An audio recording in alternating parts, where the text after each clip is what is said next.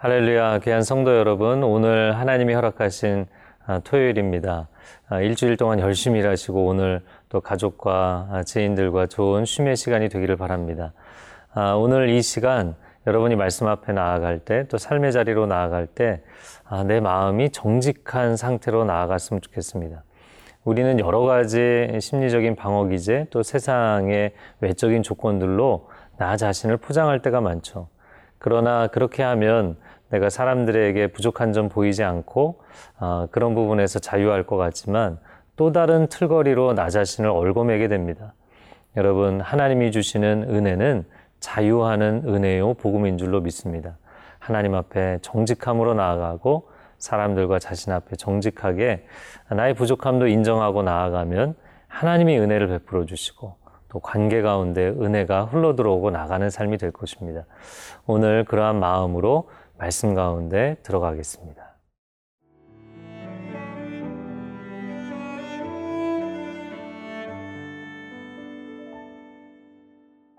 야고보서 4장 1절에서 10절 말씀입니다. 너희 중에 싸움이 어디로부터 다툼이 어디로부터 나느냐 너희 지체 중에서 싸우는 정욕으로부터 나는 것이 아니냐 너희는 욕심을 내어도 얻지 못하여 살인하며 시기하여도 능히 취하지 못함으로 다투고 싸우는도다. 너희가 얻지 못함은 구하지 아니하기 때문이요 구하여도 받지 못함은 정욕으로 쓰려고 잘못 구하기 때문이라. 가늠한 여인들아 세상과 벗된 것이 하나님과 원수됨을 알지 못하느냐 그런즉 누구든지 세상과 벗이 되고자 하는 자는 스스로 하나님과 원수되는 것이니라. 너희는 하나님이 우리 속에 거하게 하신 성령이 시기하기까지 사모한다 하신 말씀을 헛된 줄로 생각하느냐. 그러나 더욱 큰 은혜를 주시나니 그러므로 일러스되 하나님이 교만한 자를 물리치시고 겸손한 자에게 은혜를 주신다 하였느니라. 그런즉 너희는 하나님께 복종할지어다. 마귀를 대적하라. 그리하면 너희를 피하리라. 하나님을 가까이 하라. 그리하면 너희를 가까이 하시리라. 죄인들아 손을 깨끗이 하라. 두 마음을 품은 자들아 마음을 성결하게 하라. 슬퍼하며 애통하며 울지어다. 너희 웃음을 애통으로 너희 즐거움을 근심으로 바꿀지어다. 주 앞에서 낮추라. 그리하면 주께서 너희를 높이시리라. 오늘 본문의 첫 번째 부분입니다. 야고보서는 끊임없이 참 믿음에 대해서 나누고 있는데요. 오늘 본문의 앞부분은 참 믿음은 하나님 앞에 우리의 잘못된 모습을 정직하게 보여드리는 것이다 이야기를 하고 있습니다. 자, 1절 말씀에 너희 중에 싸움이 어디로부터 다툼이 어디로부터 나느냐 너희 지체 중에서 싸우는 정욕으로부터 나는 것이 아니냐 아, 이 크리스천 공동체 가운데 싸움이 있고 다툼이 있고 갈등이 있었다라는 것이죠. 아, 우리의 삶은 어떤가요?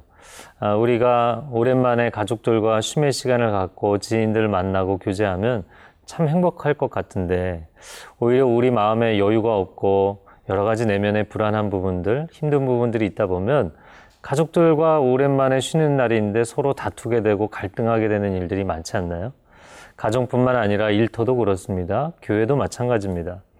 다른 사람들과 갈등과 싸움이 있을 때 그 사람만 비난하는 것이 아니라 자신의 내면을 점검할 필요가 있는 것이죠. 자, 2절 말씀에 너희는 욕심을 내어도 얻지 못하여 살인하며 시기하여도 능히 취하지 못함으로 다투고 싸우는도다.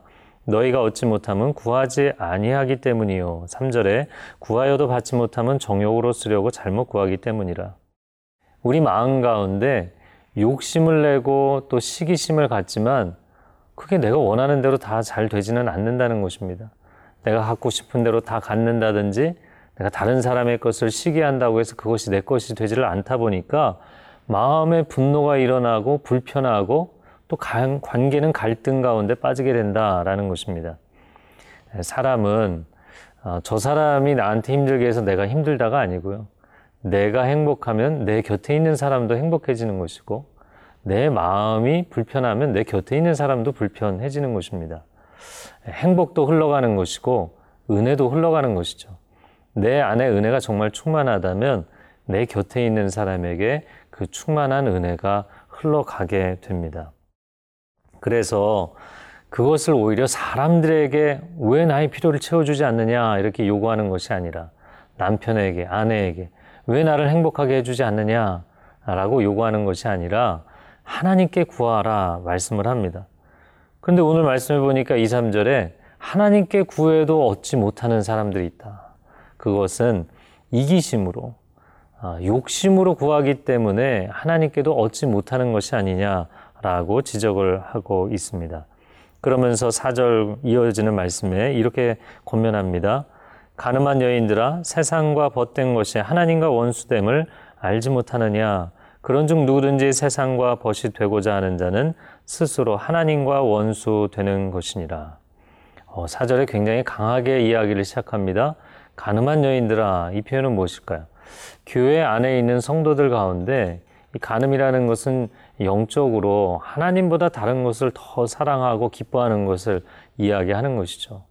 그러니까 신앙생활을 하지만 세상이 너무 좋고 세속적인 삶을 살아가는 사람들 그렇게 세상과 버타여 산다는 것은 오히려 하나님과 멀어지고 또 크게 이야기를 하자면 하나님과 적이 되는 것이 아니냐라고 이야기를 합니다. 어, 가끔 그 순모임 하시는 분들 중에서 어, 저에게 제보를 하시는 분들이 있어요. 그 뭐냐면 어, 새로 순원이 돼서 순장님을 만나기로 했는데 순장님이 호프집에서 만나자고 했다는 거예요. 너무 이 순원이 충격을 받은 거죠. 순장님은 어, 내가 굉장히 열려 있는 사람입니다. 이렇게 얘기하고 싶었는지 모르지만 왜 새 순원을 술집에서 만나서 술을 마시면서 대하느냐? 그건 지혜롭지 못한 것이죠. 또 어떤 순장님과 순원들은 열심히 쇼핑하는 일에 열두, 어, 열중한다. 아, 물론 뭐 같이 안아받아, 아끼고, 나누고, 바꿔 쓰고, 다시 쓰고, 아, 이런 근검 절약하고 서로를 돕는 일을 한다면 좋은 것이지만 아, 서로가 모여서 과소비를 한다. 그것은 성도들의 공동체가 행하기에는 어리석은 선택을 하고 있는 것이죠. 5절에 이렇게 말씀합니다. 너희는 하나님이 우리 속에 거하게 하신 성령이 시기하기까지 사모한다 하신 말씀을 헛된 줄로 생각하느냐.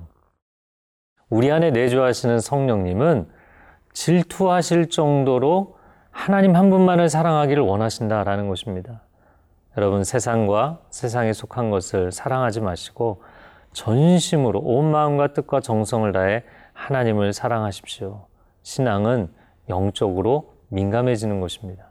세상에 민감해지는 것이 아니라 하나님께 민감해지고 하나님을 더 깊이 섬세하게 사랑하게 되는 것입니다.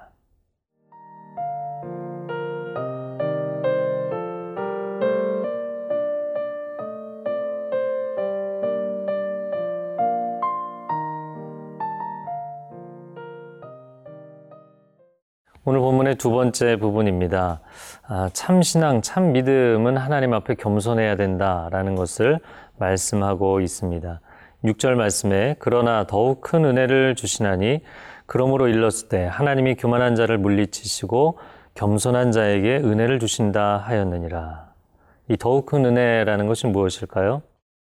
앞부분과 비교해서 세상을 너무 즐거워하고 세상과 버타지 마십시오. 하나님은 세상이 줄 수 없는 더욱 큰 은혜를 주시는 분이 아니십니까?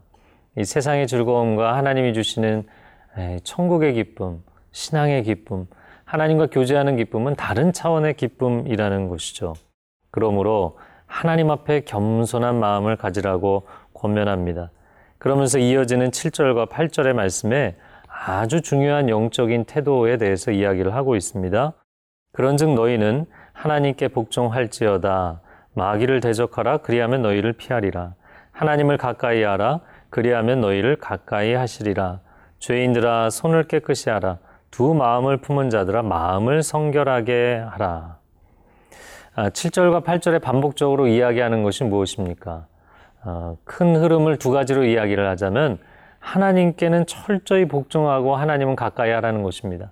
그러나 마귀는 처음부터 대적하라. 가까이 하지 말라는 것입니다. 멀리 하라는 것입니다. 아, 그러면 하나님께 가까이 하면 하나님이 나를 가까이 해주시고 내가 마귀를 대적하면 마귀는 내 곁에서 피할 것이다. 어, 어떻게 보면 우리가 계속해서 일주일 내내 야고보서 말씀을 보면서 야고보는 삶의 문제를 이야기하고 있습니다. 우리가 참 신앙을 갖고 있다면 그 기독교 신앙이 어떻게 삶의 경건으로 나타날 것인가? 아, 이것을 신학에서는 기독교 윤리라고 이야기합니다. 기독교를 윤리적인 차원에서 신앙을 삶의 차원에서 어떻게 표현할 것인가? 아, 그런데 아, 가끔가다 그 성도님들 가운데 저한테 찾아와서 이런 이야기를 하시는 분들이 있어요. 아, 목사님 이 정도는 괜찮지 않나요? 목사님 어, 이 정도는 그래도 해도 되지 않나요? 자꾸 이 목사인 저에게 면죄부를 받으려고 하시는 분들이 있어요. 그러니까 제가 아유 뭐 괜찮습니다 이렇게 얘기하면 마음에 편하게 가서 그게 뭐 좀 꺼림칙한 일일지라도 아, 목사님 괜찮다고 했으니까 그러면서 그게 뭐 세상 쾌락의 문제가 됐든 물질의 문제가 됐든 아, 그런 생각들을 하시는 분들이 있습니다. 목회자에게 면죄부를 받으려고 하지 마시고요. 오늘 말씀에 보면 마음의 원칙을 세우라는 것입니다. 기독교 윤리라는 것은 삶의 상황 상황마다 아, 내가 어떤 선택을 할 것인가 매 순간 고민하게 만듭니다. 그러나 그러한 어떤 강론의 상황들 말고 전체 총론이죠. 일반 원칙을 생각해야 되는데 하나님을 가까이 하십시오. 마귀를 대적하십시오. 하나님이 기뻐하시는 일에는 최선을 다하고 하나님이 기뻐하시지 않는 일은 시작조차 하지 마십시오. 이야기를 하는 것이죠. 이렇게 마음을 정하는 것. 그래서 사도 바울은 선한 데는 지혜롭고 악한 데는 밀어놔라. 이런 말씀을 했죠. 아, 오늘 말씀처럼 하나님이 말씀하시면 제가 무조건 순종하고 기쁨으로 반응하겠습니다. 그러나 사단이 나에게 유혹하는 것은 내가 처음부터 초전 대응을 내가 딱 선을 긋고 가까이 하지 않겠습니다. 마음의 결정을 하면서 살라는 것입니다. 그리고 8절에 이렇게 말씀하죠. 죄인들아 손을 깨끗이 하라 마음을 성결하게 하라. 손을 깨끗이 마음을 깨끗이 안과 밖이 다르지 않은 겉과 속이 다르지 않은 신앙과 삶이 다르지 않은 그런 크리스찬이 되라고 권면을 하고 있습니다.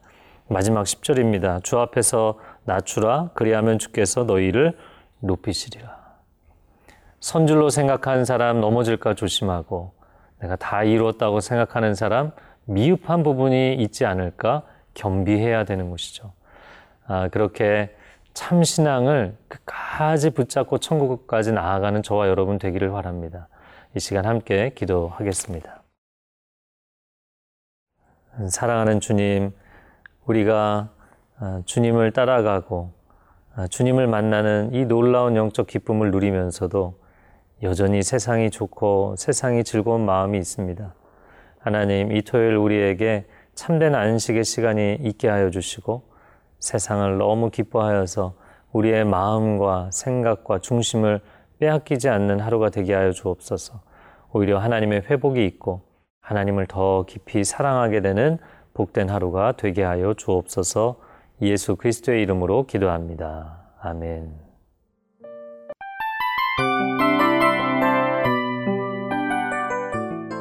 이 프로그램은 청취자 여러분의 소중한 후원으로 제작됩니다.